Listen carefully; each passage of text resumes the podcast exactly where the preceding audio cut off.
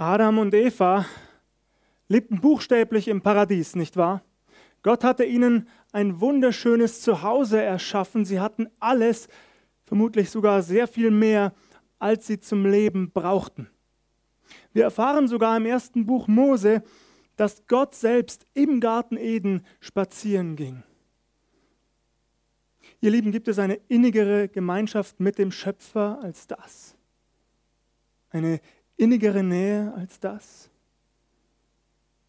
Leider erfahren wir auch, dass diese Idylle gestört wird, am Ende zerstört, weil Adam und Eva der Versuchung durch den Satan erliegen. Der Apostel Paulus wird es später so ausdrücken, der erste Adam brachte Sünde und Tod über die Welt. Der letzte Adam, gemeint ist hier unser Herr Jesus Christus, hebt diesen Fluch wieder auf, weil er ihn ans Kreuz trägt, weil er deine und meine Schuld bezahlt, weil er das auf sich nimmt. Nichtsdestotrotz hatte auch der letzte Adam, unser Herr, Zeit seines Lebens mit Versuchungen zu kämpfen, zu tun. Wir wollen uns heute Morgen die Versuchungsgeschichte ansehen. Ich lese zunächst aus Matthäus Kapitel 4, Vers 1. Da wurde Jesus vom Geist in die Wüste geführt, damit er von dem Teufel versucht würde. Unmittelbar im Anschluss an Jesu Taufe wird er vom Geist in die Wüste geführt.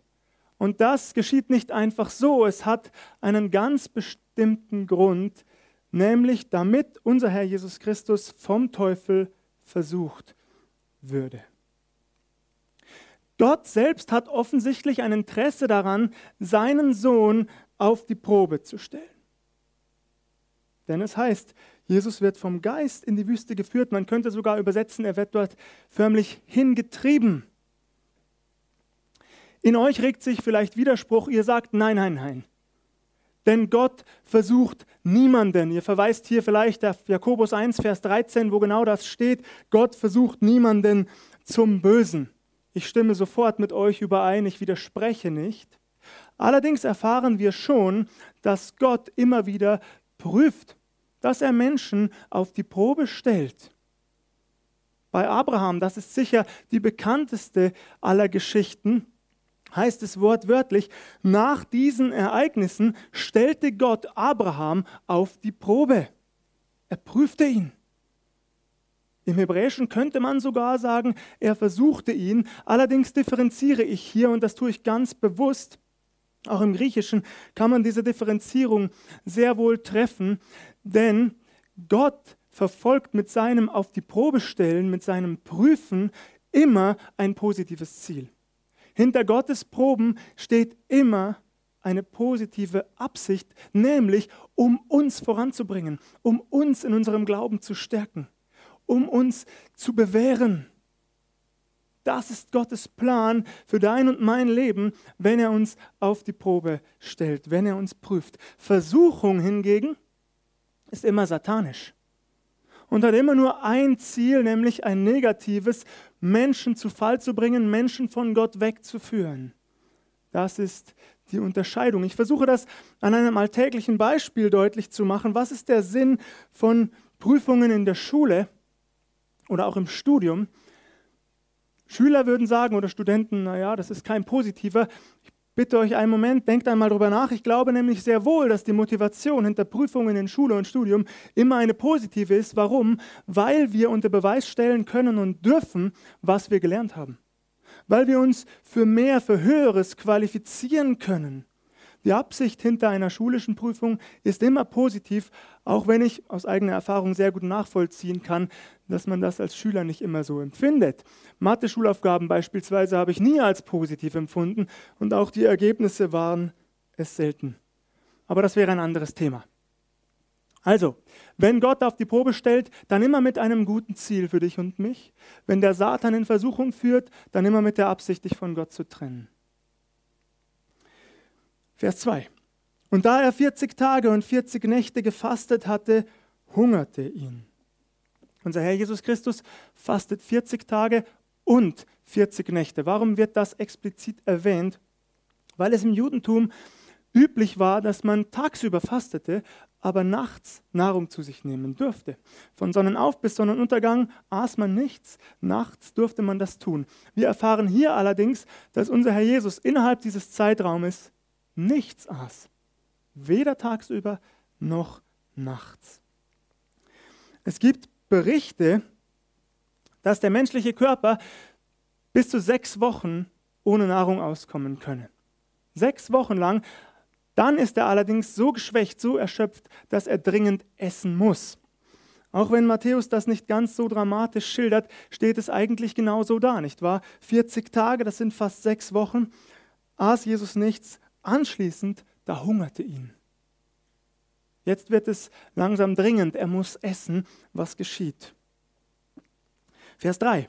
Und der Versucher trat herzu und sprach zu ihm, Bist du Gottes Sohn? so spricht, dass diese Steine Brot werden. Das ist ein ganz, ganz spannender Vers, denn manche Bibelausleger sagen, dass unser Herr Jesus nicht sofort wusste, wen er hier vor sich hatte. Und sie begründen das aus meiner Sicht sehr plausibel. Sie begründen das damit, dass sie sagen, als unser Herr Jesus Christus Mensch war, da hat er freiwillig auf seine göttlichen Privilegien verzichtet. Paulus schreibt das wunderbar in Philippa 2. Er legt sozusagen seine göttlichen Kleider ab und zieht ein menschliches Gewand an. Das heißt, er verzichtet ganz bewusst auf seine Allmacht und seine Allwissenheit. Er hätte jederzeit darauf zurückgreifen können, tut es aber, wie gesagt, ganz bewusst nicht. Als Jesus Mensch war, da war er Mensch. Das heißt, es tritt Jesus jemand entgegen, den er nicht sofort erkennt. Wir erfahren aus der Bibel übrigens auch, dass Satan sich als ein Engel des Lichts verkleidet, 2. Korinther 11. Vielleicht geschieht hier genau das. Der Satan tritt Jesus in Gestalt eines himmlischen Engels entgegen, hält ihm vielleicht noch einen Stein unter die Nase, der verlockend einem Brot ähnlich sah. Doch ich bin überzeugt, ihr Lieben, spätestens an der Formulierung hat unser Herr Jesus Christus sofort gewusst, wen er hier vor sich hat. Bist du Gottes Sohn? Das ist satanischer Zweifel. Das sagt kein Engel. Bist du Gottes Sohn? Hier wird versucht, zumindest versucht, Zweifel zu säen, wie auch schon im Garten Eden, als es ganz ähnlich formuliert wird, sollte Gott wirklich gesagt haben. Das ist die Masche des Satans. So versucht er Menschen zu verwirren den Zweifel nicht nur in ihre Gedanken zu säen, sondern bestenfalls in ihre Herzen die Gebote, die Verbote, die Zusagen und Verheißungen Gottes in Zweifel zu ziehen. Sollte Gott wirklich gesagt haben, bist du Gottes Sohn? Vielleicht könnte man ergänzen in Gedanken, ich glaube dir das nicht, aber du kannst es mir beweisen, indem du diesen Stein hier zu Brot machst. Jesus hätte das gekonnt. Gar keine Frage. Er hätte auf seine göttlichen Privilegien zurückgreifen oder seinen Vater im Himmel bitten können in dieser Situation um dieses Wunder und es wäre sofort geschehen. Jeden Stein in der Wüste hätte Jesus problemlos in einem Atemzug zu einem wunderbaren, wohlschmeckenden, wohlduftenden Brot machen können. Wie reagiert Jesus? Vers 4. Er aber antwortete und sprach, es steht geschrieben, der Mensch lebt nicht vom Brot allein, sondern von einem jeden Wort, das aus dem Mund Gottes geht. Unser Herr Jesus Christus hält sich zurück, Gott sei Dank. Er hat diese innere Stärke. Er hat sich dir und mir gleich gemacht und er ist bereit, das zu ertragen. Er kürzt einen unangenehmen Weg nicht einfach ab. Er weiß, der Geist Gottes hat ihn hier in die Wüste geführt, er wollte ihn hier haben. Und er ist bereit, seine göttlichen Kräfte weiter hintanzustellen. Er befriedigt sozusagen, er stillt dieses, äh, dieses körperliche Bedürfnis nicht. Und hier kann er uns Vorbild sein. Auch wir sind immer wieder von solchen physischen Bedürfnissen, Leidenschaften, Begierden betroffen, werden in Versuchung geführt. Männer vielleicht auf der körperlichen Ebene sogar noch mal einen Tick mehr als Frauen, aber wir dürfen uns darauf berufen, was Jesus tut und für uns in Anspruch nehmen, dass wir eben nicht davon leben, dass wir eben mal schnell unsere körperlichen Bedürfnisse befriedigen, unsere, unseren Trieben folgen oder unseren Leidenschaften, sondern uns auf das Wort Gottes stellen. Das ist wichtiger als alles andere. Jesus sagt es in der Bergpredigt, Kapitel 6, trachtet zuerst nach dem Reich Gottes und nach seiner Gerechtigkeit. Alles andere wird euch gegeben. Es wird euch zufallen, wenn ihr die Prioritäten in eurem Leben richtig setzt. Die Beziehung zu Gott, seinen Willen zu tun, das ist sehr viel wichtiger als die Befriedigung rein körperlicher Bedürfnisse. Da führte ihn der Teufel mit sich in die heilige Stadt und stellte ihn auf die Zinne des Tempels und sprach zu ihm, bist du Gottes Sohn? So wirf dich hinab, denn es steht geschrieben, er wird seinen Engeln für dich Befehl geben und sie werden dich auf den Händen tragen, damit du deinen Fuß nicht an einen Stein stößt. Hier sind sich die Theologen nicht ganz einig, wie das vonstatten gegangen ist. Manche nehmen an, dass es sich hier lediglich um eine Art Illusion handele. Der Teufel spielt Jesus nur vor, dass er sich mit ihm auf der Zinne des Tempels in Jerusalem befinde. Doch das glaube ich nicht. Das griechische Wort, das hier steht, Paralambano, wird treffend von Luther übersetzt mit, da führt er ihn mit sich. Er nimmt ihn mit. Und es gibt überhaupt keinen Grund zu der Annahme, dass das auf einer rein geistigen Ebene geschah oder in der geistlichen Dimension. Ganz im Gegenteil. Wir dürfen annehmen, dass das im Realen so war. Nun verweisen manche auf das Buch Hiob, wo wir erfahren, dass der Satan über die Erde streife, umherstreife, über die Erde wandere. Aber das sagt ja nicht aus, in welcher Geschwindigkeit er sich bewegen kann, nicht wahr? Das sagt lediglich aus, dass er nicht überall gleichzeitig sein kann. Nun müssen wir uns vorstellen, dass der Satan ein ehemals, ehemals gefallener oder ehemals heiliger Engel ist, der gefallen ist, der rebelliert hat im Himmel, einer Vermutlich einer der mächtigsten Engel. Jesaja und der Prophet Ezechiel genauso äh, stellen uns das dar. Ein Cherub geschmückt mit großer Macht, so könnte man es ausdrücken, der abfällt. Spricht überhaupt nichts dagegen anzunehmen, dass er von einem Ort zum anderen in Sekundenschnelle kommt und Jesus hier mit sich nimmt. Nur wie gesagt, allmächtig, das ist er nicht. Also, Jesus findet sich wieder auf der Zinne des Tempels, der Satan neben ihm und wieder kommt dieser Satz, bist du Gottes Sohn? Glaubst du immer noch nicht. Aber wenn du dich jetzt hier hinabstürzt, dann glaube ich dir. Und übrigens, jetzt kommt das Beste. Dein Vater im Himmel, der wird seine Engel schicken und er wird dich bewahren. Du wirst deinen Fuß nicht an einen Stein stoßen. Der Satan besitzt die Frechheit, könnte man fast sagen, das Wort Gottes zu zitieren. Und das tut er übrigens bis heute in größter Gewandtheit. Machen wir uns bitte nichts vor, der Satan ist ein Gelehrter, ein, ein Doktor der Theologie, gelehrter als du und ich. Wir müssen uns wirklich nichts vormachen, wir müssen uns hier nicht in die Tasche lügen. Der Satan kennt das Wort Gottes sehr genau. Aber, und wir sehen das hier, er benutzt es, wie es ihm gerade passt, um Menschen in die Irre zu führen. Er selektiert, er lässt einfach weg, er lässt unter den Tisch fallen. Wenn ihr einmal Psalm 91, die Verse 11 und 12 im Alten Testament nachschlagt, auf die sich der Satan hier beruft, dann werdet ihr schnell feststellen, dass dort im Alten Testament etwas ganz Entscheidendes dabei steht. Denn der Herr hat seinen Engeln befohlen, um dich zu sein auf all deinen Wegen. Das heißt, es geht hier um einen Gerechten, der den Willen Gottes ausführt und dadurch unter dem Schutz Gottes steht. Es geht also nicht um Menschen, die sich leichtfertig und verantwortungslos von der Zinne des Tempels stürzen. Hier hat der Herr seine Hilfe nicht zugesagt.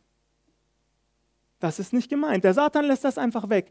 Das tut er bis heute, um Menschen in falscher Sicherheit zu wiegen. Aber es steht doch geschrieben das. Ich mache uns Mut, prüfen wir die Stellen, ob das wirklich so da steht.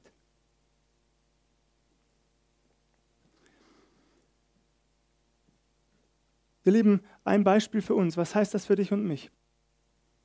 Wenn wir wissen, dass wir abgefahrene Reifen haben am Auto oder nicht funktionierende Bremsen oder Lichter, dann lasst uns bitte nicht bei Nacht und regennasser Fahrbahn Auto fahren. Denn das ist genau das, was hier vom Teufel mit Jesus versucht wird dass er verantwortungslos handelt. Vielleicht sogar ohne nachzudenken, weil er sich einfach auf das Wort Gottes verlässt, das ihm vom Satan genannt wird, das aber gar nicht stimmt.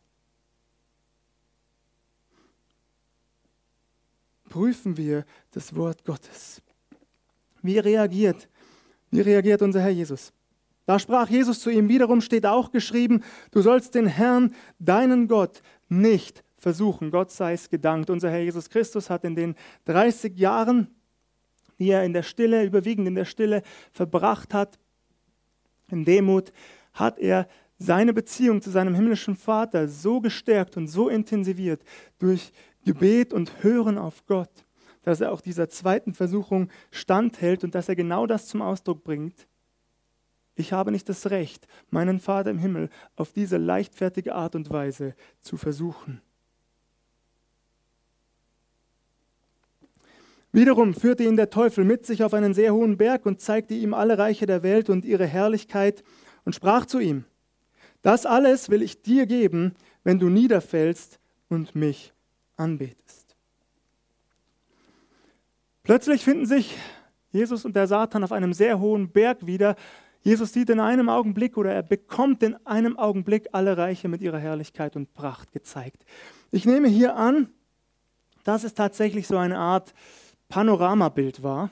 Jesus konnte sich vielleicht einmal um die eigene Achse drehen und er sah alle Reiche dieser Welt mit ihrer ganzen Pracht und Herrlichkeit. Warum nehme ich an, dass es in diesem Fall tatsächlich eine ja, Illusion ist, weil es keinen Berg auf dieser Welt gibt, von dem aus wir alle Reiche mit ihrer Pracht und Herrlichkeit auf einen Schlag sehen können. Stimmt das? Ich wüsste keinen, ihr dürft mich gerne korrigieren, wenn das doch der Fall sein sollte. Wie auch immer, jedenfalls sieht Jesus auf einen Schlag alle Reiche dieser Welt mit ihrer Pracht und Herrlichkeit. Und wer Satan sagt, es gehört mir, beziehungsweise hier im Matthäus-Evangelium nicht, aber der Evangelist Lukas ergänzt das, es ist mir übergeben, es gehört mir und ich gebe es an wen ich will. Bis heute sind sich die Theologen uneins darüber, wie diese Worte im Lukas-Evangelium eigentlich zu deuten seien. Manche sagen, dass es hier tatsächlich um einen legitimen Herrschaftsanspruch des Teufels auf diese Erde ginge. Als er noch ein heiliger Engel im Himmel war, vor seiner Rebellion, da sei ihm schon die Erde sozusagen zur Verwaltung übergeben worden. Und auf diese, diesen Anspruch, diese Übergabe beruft er sich noch immer. Andere sagen, das ist ein genauso plausibles Argument, weil der Satan Einfluss nimmt auf die Machthaber und Politiker dieser Welt, weil er sie teilweise auch fremd steuert durch seine Dämonen, seine Mitarbeiter. Deswegen sagt er hier diesen Satz, dass ihm diese Reiche der Welt gehören würden und er gibt sie an wen er möchte. Wie auch immer man das auslegt, spannend ist, finde ich, dass unser Herr Jesus nicht widerspricht, nicht wahr? Er sagt nicht, du liegst falsch, er sagt gar nichts dazu, er lässt das einfach gelten. Jesus selbst nennt den Satan im Johannesevangelium den Fürsten dieser Welt und Paulus spricht sogar vom Gott dieser Welt. Der Satan hat einen enormen Einfluss, einen enormen Machtbereich. Viele Reiche unterstehen seiner Herrschaft. Ob wir das nun wissen oder nicht, ob wir das nun glauben oder nicht. Und diese Reiche werden Jesus gezeigt. Und alles, was er tun muss, um diese Reiche zu bekommen, Ruhm und Ehre, Macht, alles, was damit verbunden ist, ist nur einmal niederzufallen. Nur einmal kurz dem Satan Ehre zu erweisen. Das wäre doch so einfach, nicht wahr? Zwei Beispiele, ein persönliches und eines, das ich einmal gelesen habe. Als ich noch ein Jugendlicher war, hatten wir bei uns in unserer Jugendgruppe in meiner Heimatgemeinde in Landshut einmal einen ehemaligen Satanisten zu Gast, der Christ geworden war, den Jesus komplett umgekrempelt, komplett frei gemacht hatte von all diesen satanischen hm, Begierden und, und Mächten und was weiß ich, was ihn da beeinflusst hatte. Und er erzählte uns seine Geschichte. Und das hat mich gepackt als Jugendlichen. Ich weiß nicht, ist 20 Jahre her, war vielleicht 14, 15.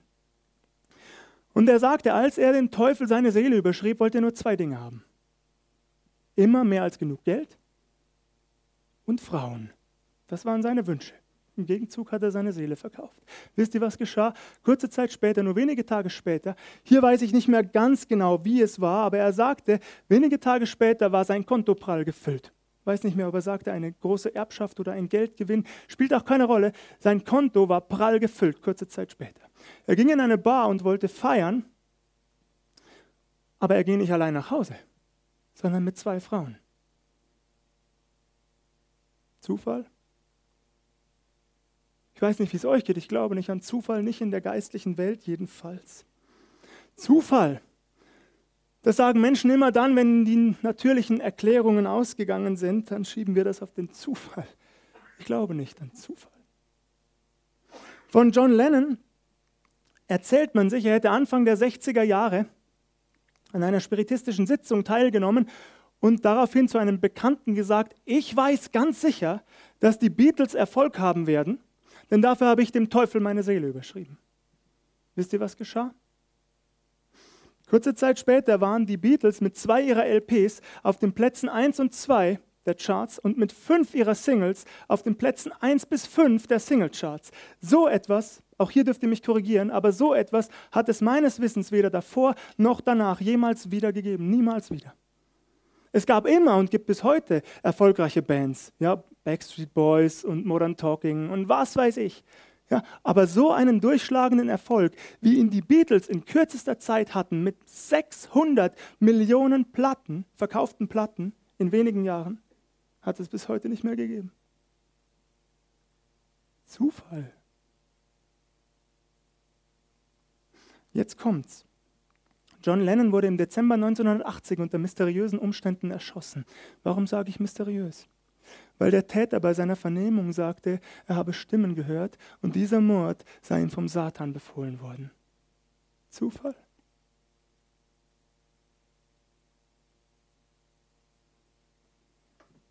Ihr Lieben, machen wir uns nichts vor. Wenn du den Satan anbetest, du bekommst, was dein Herz begehrt. Bekommst du. Garantiere ich dir, weil es hier so steht. Ich bitte uns nur um eins, tu es nicht. Denn der Preis, den du dafür bezahlst, ist viel zu hoch. Und er lohnt sich nicht, verglichen mit der Herrlichkeit, die uns erwartet bei unserem Vater im Himmel. Das sind doch nur kurzzeitige Freuden. Da sprach Jesus zu ihm, weg mit dir, Satan, denn es steht geschrieben, du sollst anbeten den Herrn, deinen Gott, und ihm allein dienen. Unser Herr Jesus zitiert zum dritten Mal einzig und allein in Anführungszeichen die Schrift, das genügt. Zunächst sagt er noch, weg mit dir, Satan, es reicht, aber dann sagt er, es steht geschrieben, du sollst den Herrn, deinen Gott, anbeten und ihm allein dienen. Und er benutzt hier ein Wort, das im Griechischen sozusagen den Alltag umfasst. Es geht um einen alltäglichen Gottesdienst mit unserem gesamten Sein, mit allem, was uns ausmacht, mit all unserer Kraft, mit unserer Seele, unseren Gedanken, unsere Worte, unsere Werke. All das soll im Alltag Gott Ehre machen. Das bedeutet, dass wir uns hier treffen, ist wunderbar, aber der Gottesdienst am Sonntagvormittag ist eher die Glaubenstankstelle. Das heißt, wir tanken auf für den Glauben im Alltag, aber die Glaubensfahrt mit unserem Glaubensauto, die findet unter der Woche statt. Ihr Lieben. Das ist der wahre, das ist der Gott wohlgefällige, das ist der heilige und reine Gottesdienst unter der Woche. Dazu mache ich uns Mut. Du sollst anbeten den Herrn, deinen Gott, und ihm allein dienen. Da verließ ihn der Teufel, und siehe, da traten Engel herzu und dienten ihm. So genauso sagt es die Bibel, widersteht dem Teufel, so wird er von euch fliehen. Genau das passiert. Der Teufel wird Jesus wieder versuchen. Er wird in Zeit seines Lebens bis und das Kreuz übrigens versuchen. Selbst da äh, spotten die Pharisäer und Schriftgelehrten und sagen, bist du der Messias? Merkt ihr was? Der Teufel hat überall seine Handlanger. Bist du der Messias? Dann steig herab.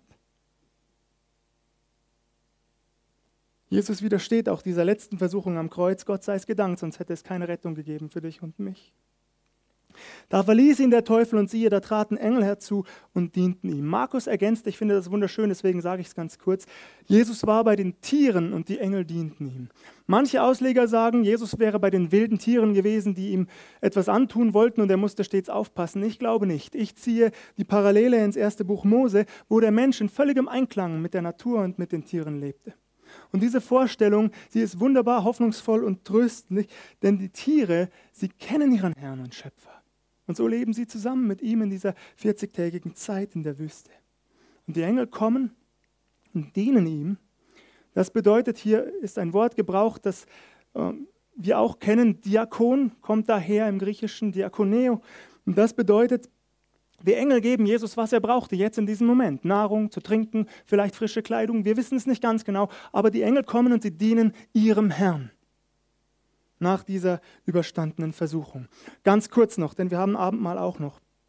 Was will ich uns mitgeben aus dieser Geschichte? Versuchungen werden immer wieder kommen in unserem Leben. Bei jedem von uns, bei einem mehr, bei einem weniger. Das ist so, weil der Teufel ein enormes Interesse daran hat, dich zu Fall zu bringen, von Gott weg. Das ist sein Wunsch, dass du abfällst vom Glauben, den Zweifel zu säen in deinen Gedanken, in deinem Herzen, dass du schwach wirst, nachgibst. Was kannst du tun? Was können wir tun? Ich beziehe mich hiermit ein, auch ich bin in Anfechtung und Versuchung jeden Tag. Was können wir tun? Lassen wir uns nicht auf Diskussionen ein mit dem Satan. Es gibt Menschen, die beginnen irgendwie einen Dialog mit dem, Sa mit dem Satan in ihrem Kopf. Manche sprechen auch laut mit dem Satan. Äh, und das ist absurd. Denn argumentativ hast du gegen den Satan praktisch keine Chance. Wie hast du eine Chance gegen den Satan nur hiermit? Mit dem Schwert des Geistes, mit dem lebendigen Wort Gottes. Und deswegen ist es so wichtig, dass du dieses Wort Gottes verinnerlichst in deinem Herzen, dass du es im Herzen hast und zitieren kannst, und zwar so, wie es hier steht, ohne etwas wegzulassen, ohne etwas zu verkürzen. Das ist wichtig, so tut es Jesus. Und deswegen mache ich uns Mut, dass wir dieses Wort Gottes mehr und mehr im Herzen bewahren, durchdenken, Zusammenhänge lesen dass wir uns mehr und mehr einlassen und so wird auch unser Leben zu einem lebendigen, heiligen, Gott wohlgefälligen Gottesdienst. Und das wünscht sich unser Herr für uns und ich äh, bin sicher, dass uns der Herr auch auf diesem Weg begleiten und segnen wird. Amen.